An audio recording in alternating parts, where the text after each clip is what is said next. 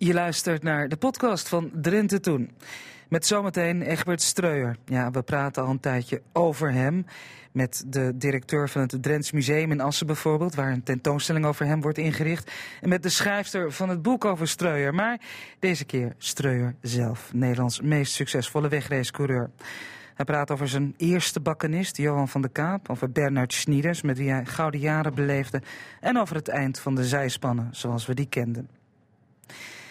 En dan de raaf in Drenthe. Uit de archieven blijkt niet veel te vinden over de aanwezigheid van deze vogels. Volgens historisch onderzoeker Henk Luning moeten we het vooral van plaats- of veldnamen hebben die ernaar verwijzen. Uh, ook een, een, ravenstuk bij Nolde op de S. Uh, het, het, Ravenmeer bij Smilde. En ook van het Grollerholt is bekend dat daar raven huisden. Maar je komt ze in de archieven dus eigenlijk niet tegen. Hoogleraar middeleeuwse geschiedenis Peter Hoppenbrouwers die vertelt ons vanmiddag over strafrechtelijke krenten in de juridische pap. Als we het over de Edstoel hebben, het hoogste Drentse gerecht. Old Nijs gaat over vrouwenrechten en we eindigen met een jeugdherinnering van Wiebe Kruijer.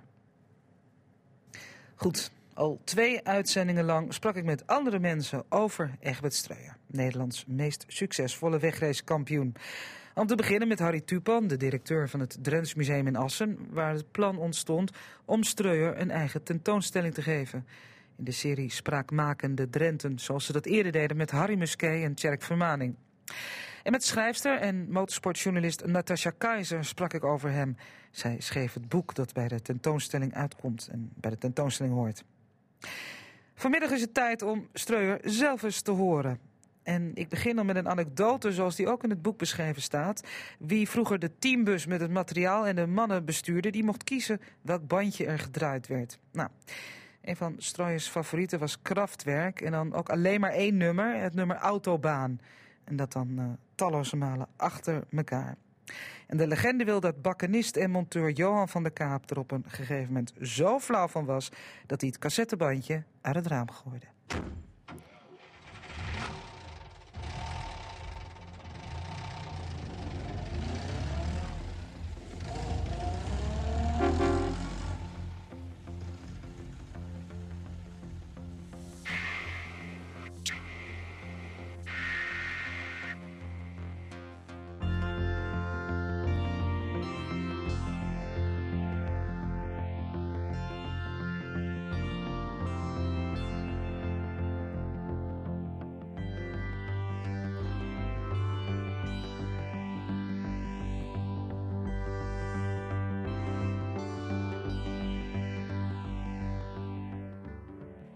Egbert, uh, in het boek las ik dat de mooiste leeftijd eigenlijk de leeftijd is tussen 15 en 20 jaar. Voor een jongen als Egbert Streuer. Uh, was het voor jou een mooie tijd?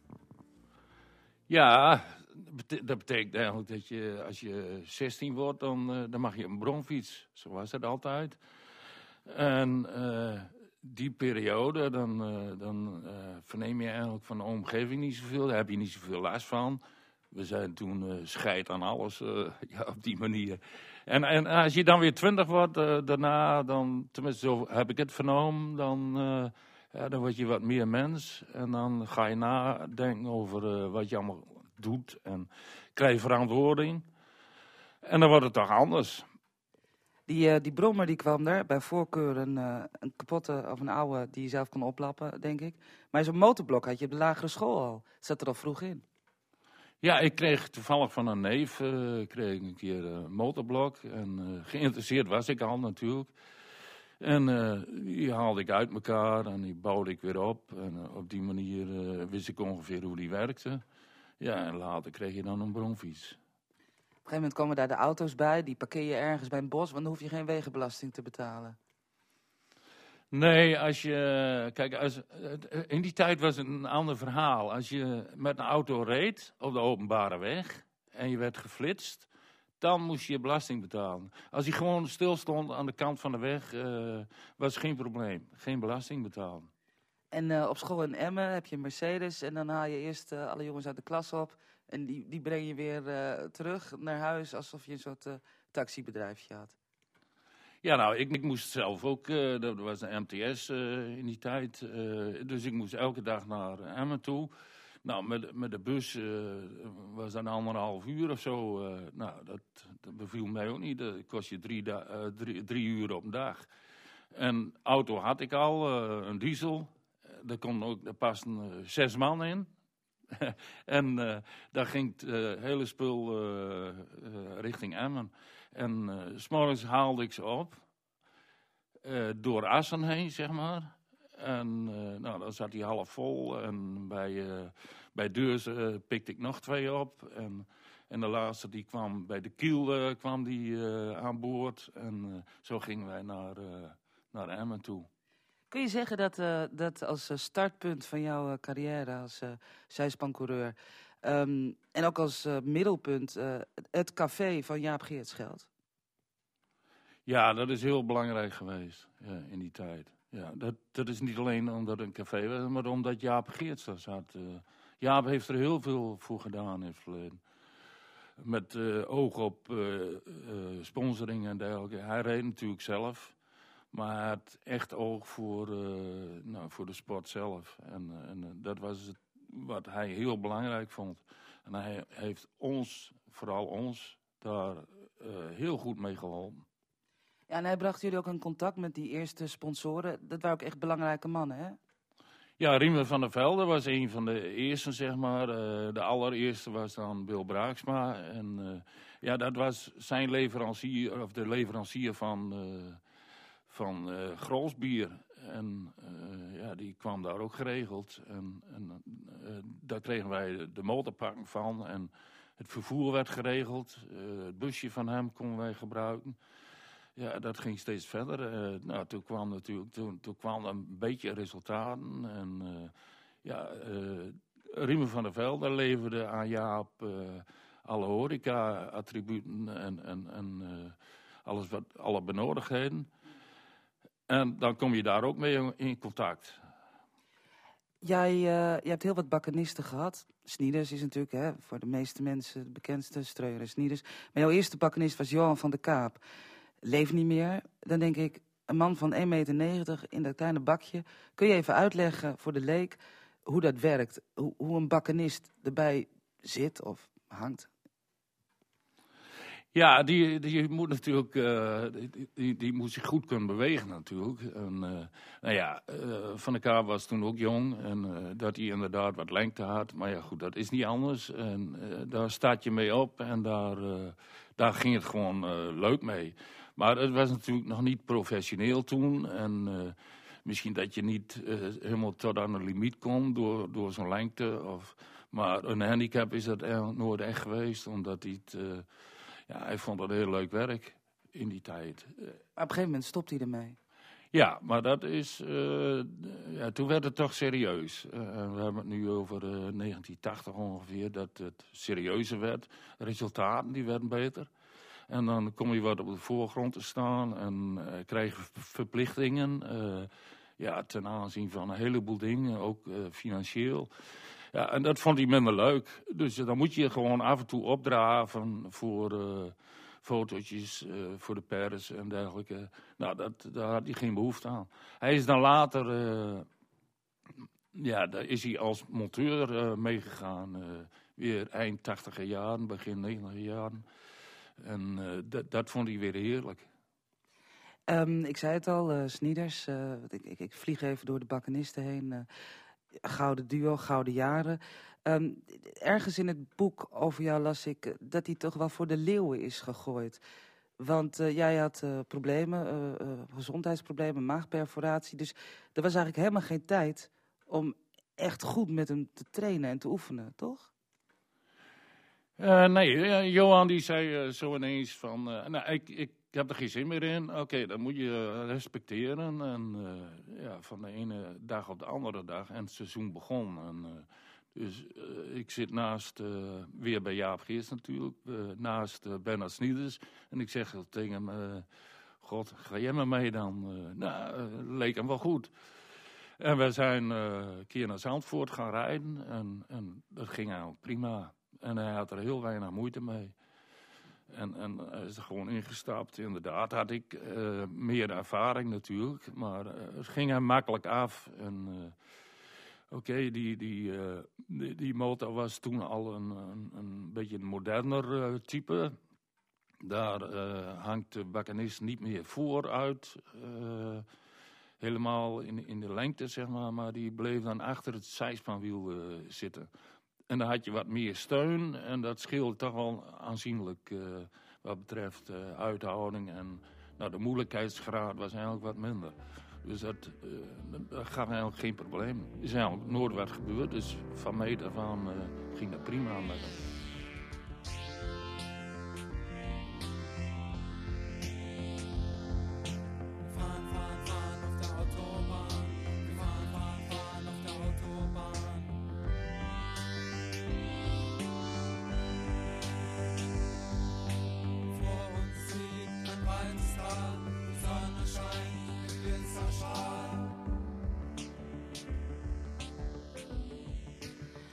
wereldkampioen. Eh, je, hebt, je hebt heel veel eh, overwinningen op je naam staan.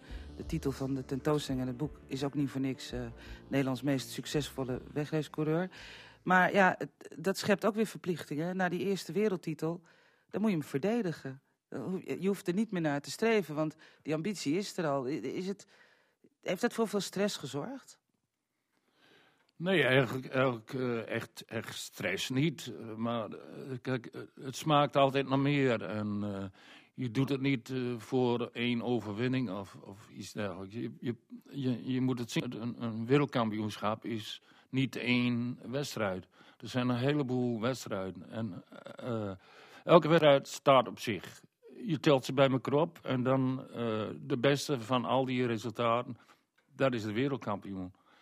Dat is natuurlijk, eh, ja, in, in dat, dat opzicht, eh, als je dan, daartussendoor heb je TT, wat natuurlijk ook heel belang- belangrijk was voor ons. Ja, die, die, die, die wou maar iedere keer niet lukken. En toch is dat op een gegeven moment ook gelukt, zonder dat in, in het jaar dat we dus voor het eerst geen wereldkampioen werden. Dat was in eh, 1987, 86, nee 87 was het, ja. En eh, ja, dan heb je dat weer als mijlpaal. Ja, in 86 wonnen jullie alles behalve de TT. En in 87 won je de TT en verder niks. Nou, zo ligt het. Dus het, het, het is eh, het een of het ander bij ons geweest. Ehm, ja, ik, ik, eh, ik wil eigenlijk van je weten, nu je jarenlang de tijd hebt gehad om terug te kijken. Waarom is het eigenlijk gestopt? Eh, niet zozeer waarom ben jij gestopt, maar waarom, waarom bestaat de zijspan niet meer zoals die vroeger bestond? Nou, de zijspan bestaat natuurlijk wel. Alleen, net wat je zegt, zoals die vroeger bestond. Ja, dat is niet meer eh, de... eh, het, het, werkt op een andere manier. De, eh, techni- in, op technisch gebied is er eh, het een en ander veranderd. Je mag niet meer alles, maar dat is in, in alle klasses is dat zo. Vroeger was dat een open verhaal. Als je iets bouwde wat door jezelf gemaakt werd, dat mocht. Je had veel minder eh, restricties als tegenwoordig. En ja, eh, in, in 1992 ben ik eigenlijk gestopt, eh, omdat eh, eh, de tv-rechten begonnen toen eh, belangrijk te worden. En, en eh, voor 93 hadden we eigenlijk niet de garantie dat er eh, tv eh, eh, uitgezonden werd. In ieder geval dat er beelden gemaakt werden. En dan haken de sponsoren af. Nee, die zijn niet afgehaakt. Ik heb het zelf eh, gedaan. Als je, kijk, eh, we hadden natuurlijk jaren eh, een contract met dezelfde sponsor in principe. Wel onder een andere merknaam, maar het was gewoon dezelfde sponsor. En ik vond dat het niet terecht was om dan te zeggen van... nou, we weten nog niet of, of we beelden hebben, maar die garantie is er niet. En ze wilden echt wel doorgaan, maar ik, zeg- ik denk, nou, daar, ben ik vooraf. Dat ik eh, zeg van, eh, eh, daar trap ik niet in. Jouw eh, collega eh, uit die wereld, eh, Rolf Bieland, zegt... eh, je bent eh, mooi op tijd gestopt. Vind je dat zelf ook? Eh, ja, eh, en als ik helemaal terugkijk, de, de laatste wedstrijd, dat, dat was een Grand Prix. En ook nog in Assen. En die hebben we gewonnen. Dus de, de laatste we- wedstrijd eh, die ik gereden heb, eh, was een overwinning. Ja, dan zeg ik, dat kan niet beter.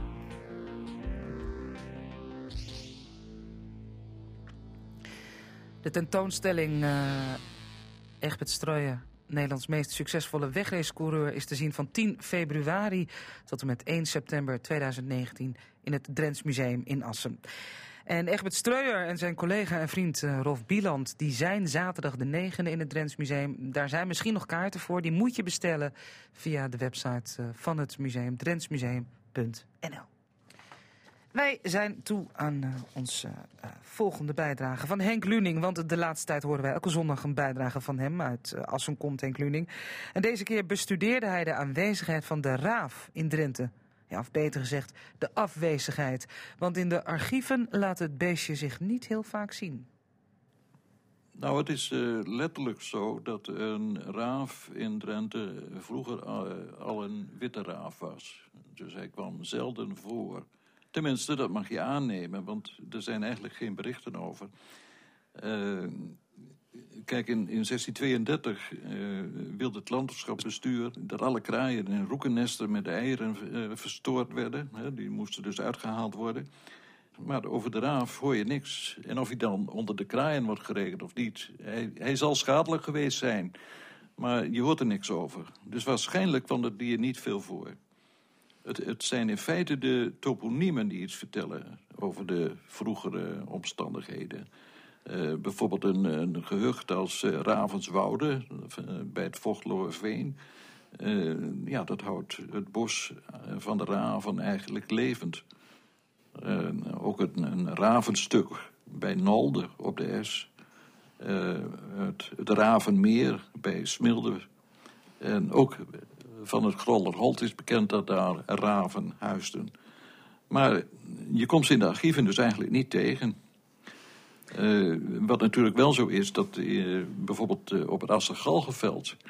eh, daar kwamen natuurlijk ook raven voor. Het zijn aaseters, dus ze zaten dus vaak op het rad van het galgenveld.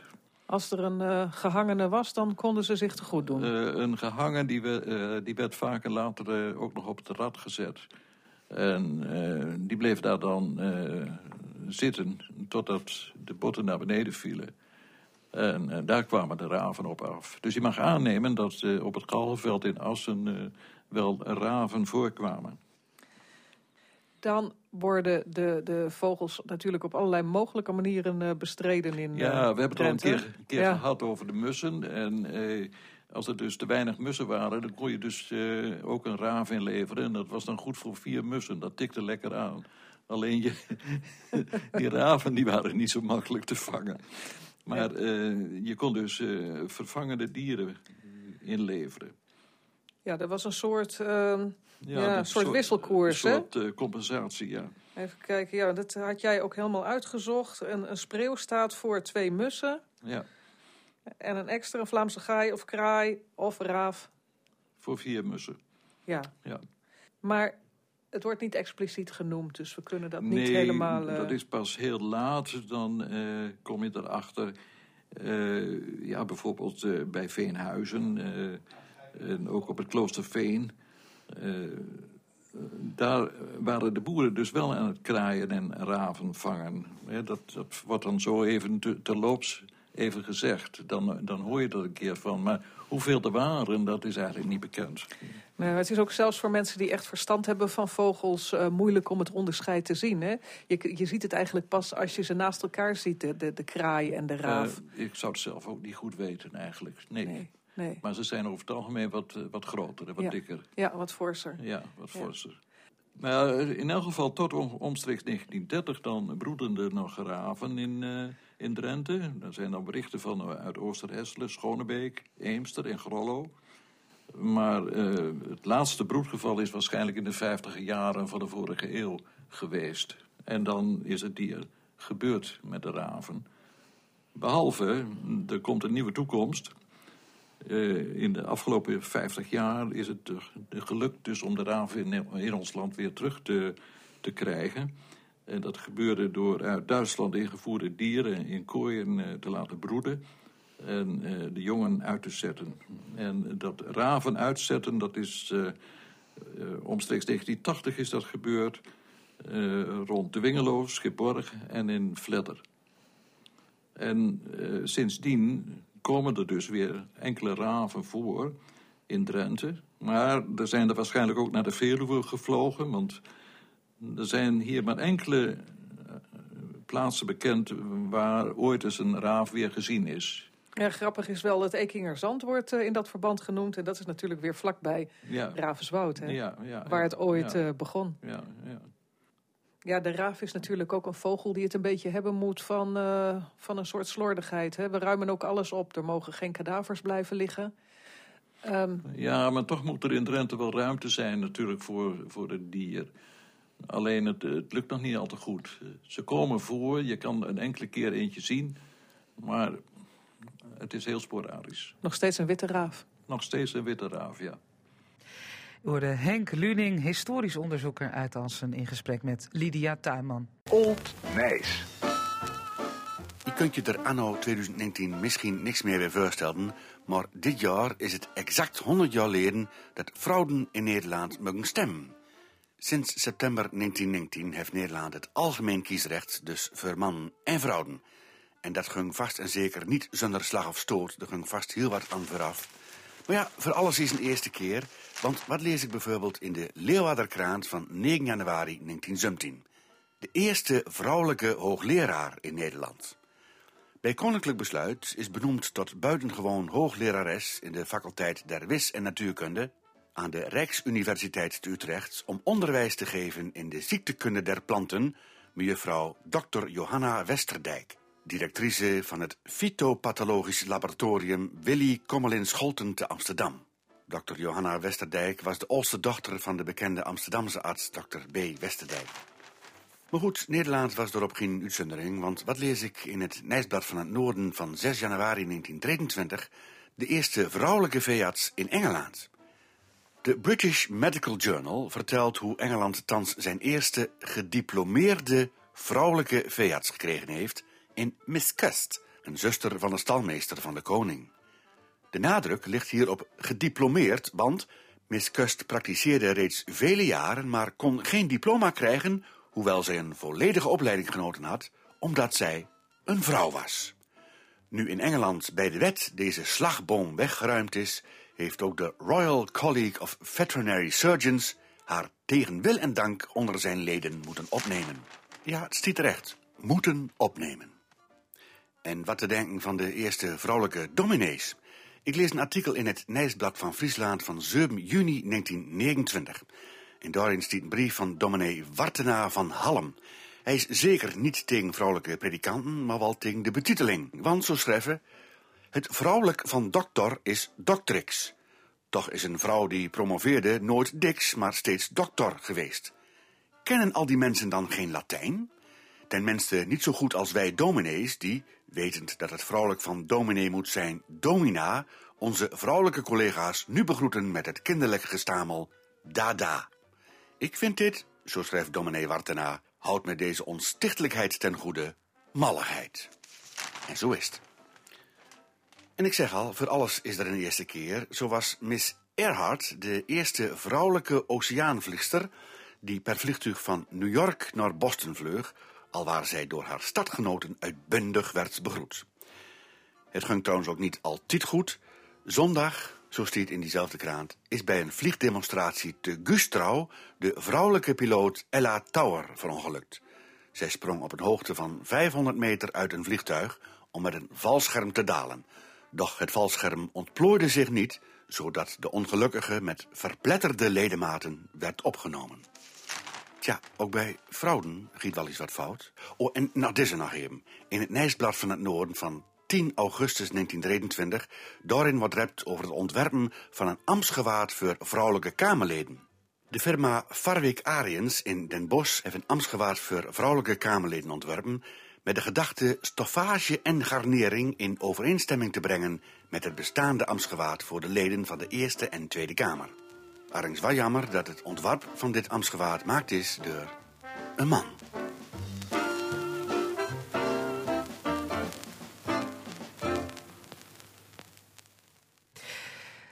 Hoogleraar middeleeuwse geschiedenis Peter Hoppenbrouwers uit Leiden... die ploegt zich voor zijn boek over recht in middeleeuws Drenthe... door duizenden verslagen van het hoogste Drentse gerecht, de Edstoel.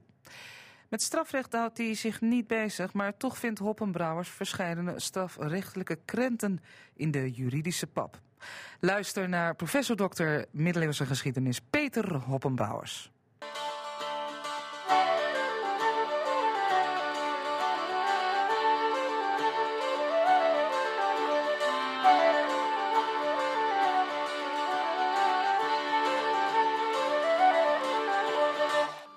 Heb eerder verteld dat de Edstoel zich in de late middeleeuwen in principe niet inliet met strafzaken. Het betekent dat de oordelen van de Edstoel niet zoveel te zeggen hebben over misdaad in middeleeuws Drenthe. Dat is natuurlijk jammer, want wat levert spannende geschiedenis op dan een bloedstollend verhaal over moord en doodslag? Gelukkig laten de oordelen ons niet helemaal in de steek. Daar is een aantal redenen voor. Soms bestond onduidelijkheid over de vraag of nu wel of niet sprake was van een misdrijf.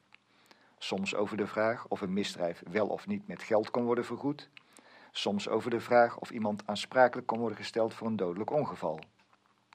De oordelen hierover hebben met elkaar gemeen dat ze vaak iets gedetailleerder zijn dan standaardvonnissen en mede daardoor zeldzame inkijkjes geven in het dagelijkse leven.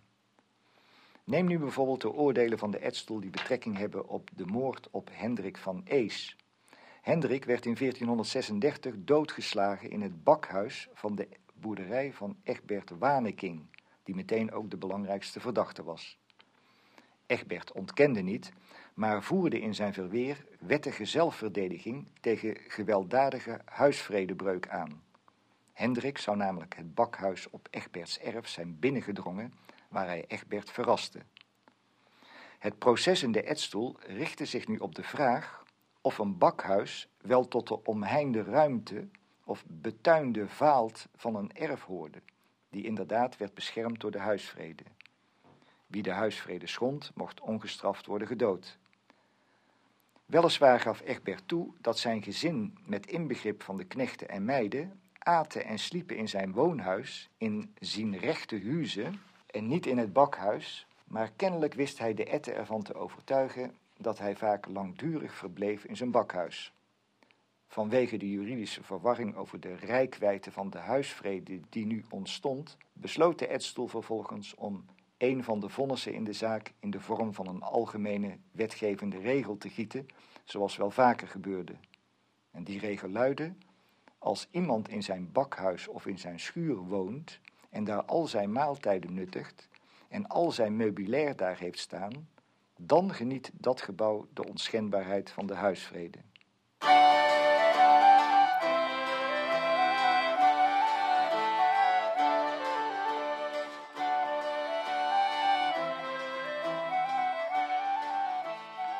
In andere zaken hing een beschuldiging van huisvredebreuk af van de vraag of iemand met of zonder kwade bedoelingen andermans huis had betreden. In 1498 verweerde Peter Jan Matthijszoon zich met succes tegen Johan ter Haar, die hem ervan beschuldigde de vrede van zijn huis te hebben geschonden door zich agressief te gedragen tegen zijn dochter Hanneke. Peter stelde dat hij goed gemutst bij ter Haar naar binnen was gestapt om onder het genot van een pot bier gezellig met Hanneke te kletsen. Kon hij het helpen dat ze ruzie hadden gekregen waarna hij haar een klap had verkocht? Wat dodelijke ongelukken in het verkeer of tijdens de arbeid aangaat, lijkt een algemene regel te zijn geweest dat in elk geval het dier, vervoermiddel of werktuig dat de dood direct had veroorzaakt, in beslag werd genomen en verviel aan de heer van het land. Op holslaande paarden veroorzaakte kennelijk zoveel ongelukken dat een van de weinige algemene wetten die de prinsbisschop van Utrecht ooit als landsheer van Drenthe afkondigde, precies hierover ging. In juli 1492 proclameerde bisschop David van Bourgondië namelijk dat alle gevallen met ingespannen paarden die op hol sloegen als onnozel moesten worden opgenomen, dus de menner niet aan te rekenen waren, mits hij bezwoer dat hij niets had verzuimd om zijn dieren in het gareel te houden.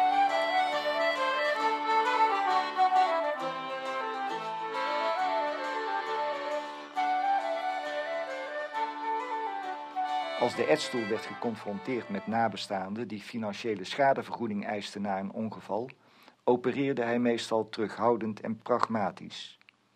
Naar aanleiding van een verkeersongeval in 1491 wilde de Ette eerst wel eens weten of het nu binnen de grenzen van Drenthe was gebeurd of toch daarbuiten. En toen Willem des Heren in 1447 een dodelijke val van het dak maakte terwijl hij de eigenaar Jan van Ees aan het helpen was bij de sloop, hoefde Jan geen schadevergoeding aan de erven van Willem te betalen. Hier was immers sprake van naberhulp en die diende geheel belangeloos, dus ook op eigen risico te worden verleend. Niet iedereen stelde zich even gemakkelijk met een afwijzing tevreden. Een curieus geval deed zich in 1499 voor in het dorp Grollo, waar Jan Wordingen, die naar Grollo was verhuisd uit het 15 kilometer verderop gelegen Weesup, bezoek kreeg van vroegere dorpsgenoten. Toen de kar waarop de oude vrienden kwamen aanrijden omsloeg en Jan verpletterde, was het meteen afgelopen met de feestelijke stemming. In de jaren die volgden bleven de nabestaanden van Jan volhouden dat Jans dood de schuld was van de Wezepers. En wat de Edstoel in de jaren daarna ook deed om de zaak in der minne te schikken, het einde van het liedje was dat elk van de inzittenden van de kar 50 gulden schadevergoeding moest betalen. De Edstoel meende het goed, maar zette uiteindelijk toch kwaad bloed.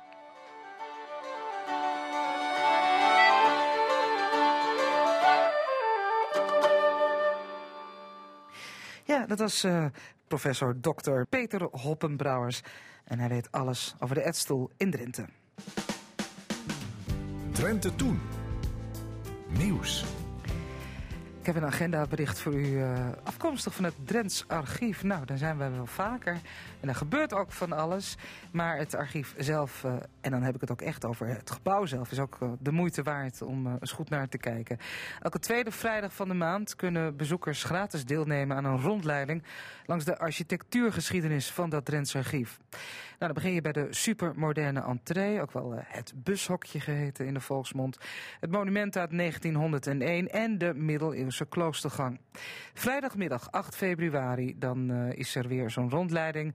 De gids eh, besteedt ook nog extra aandacht aan het bijzondere plafond in de Laarwoudzaal. Die rondleiding is van twee uur tot half drie. En daarna kun je nog een gratis themafilm bekijken in de Digi Lounge. En in februari is dat een compilatie van prachtige beelden. eh, nog nooit eerder vertoond van filmmaker Wim Hidding uit Gasselte. En dan heb ik ook nog een agendabericht dat betreft, eh, nou ja, eh, we zijn er bijna, drie uur. De eerste aflevering van Radio Westerbork van 2019. Thema vernietigingskamp Auschwitz. Aanleiding is de expositie eh, die te zien is tot en met 5 mei nog in het Museum van Herinneringscentrum Kamp Westerbork. Zometeen praat ik daarover met conservator Guido Abuis. En aan tafel zitten nabestaande twee familieleden van Auschwitz-gevangenen. Muziek is er ook van studenten van het eh, Prins Claus Conservatorium uit Groningen. Radio Westerbork, u hoeft daar niet heen, dat kan. Eh, we zijn het ook live uit, zometeen na drie uur tussen drie en vier in dit programma. 80-plusser Wiebe Kruijer die schreef al zijn jeugdherinneringen op en dat zijn er een heleboel. Elke week in dit programma dan lezen we één zo'n jeugdherinnering voor. Dat doet Robert Oosting.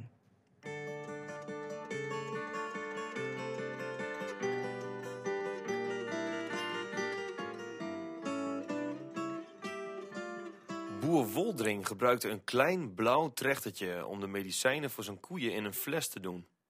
Koeien krijgen, al zijn vloeibare medicijnen via de maag moeten worden toegediend, het medicijn aangeboden in een literfles.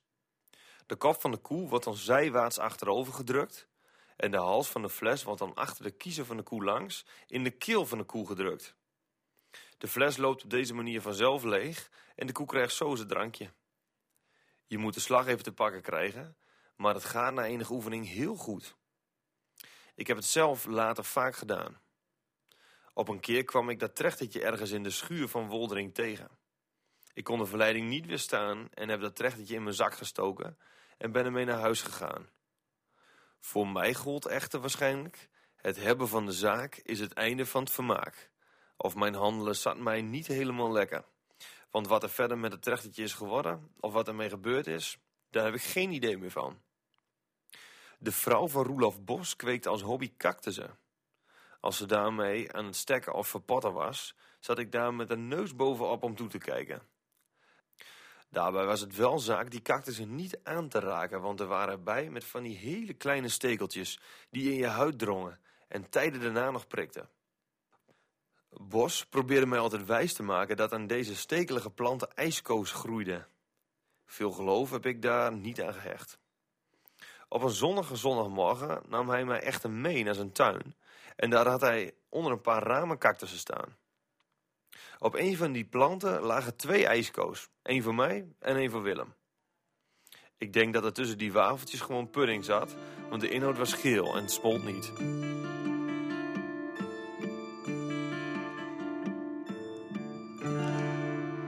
Je luisterde naar de podcast van Drenthe Toen. Luister ook eens naar de podcast van Radio Westerbork of onze andere podcasts van Cassata bijvoorbeeld of de Sportcast. En als je het leuk vond, geef ons dan een sterretje. Dankjewel.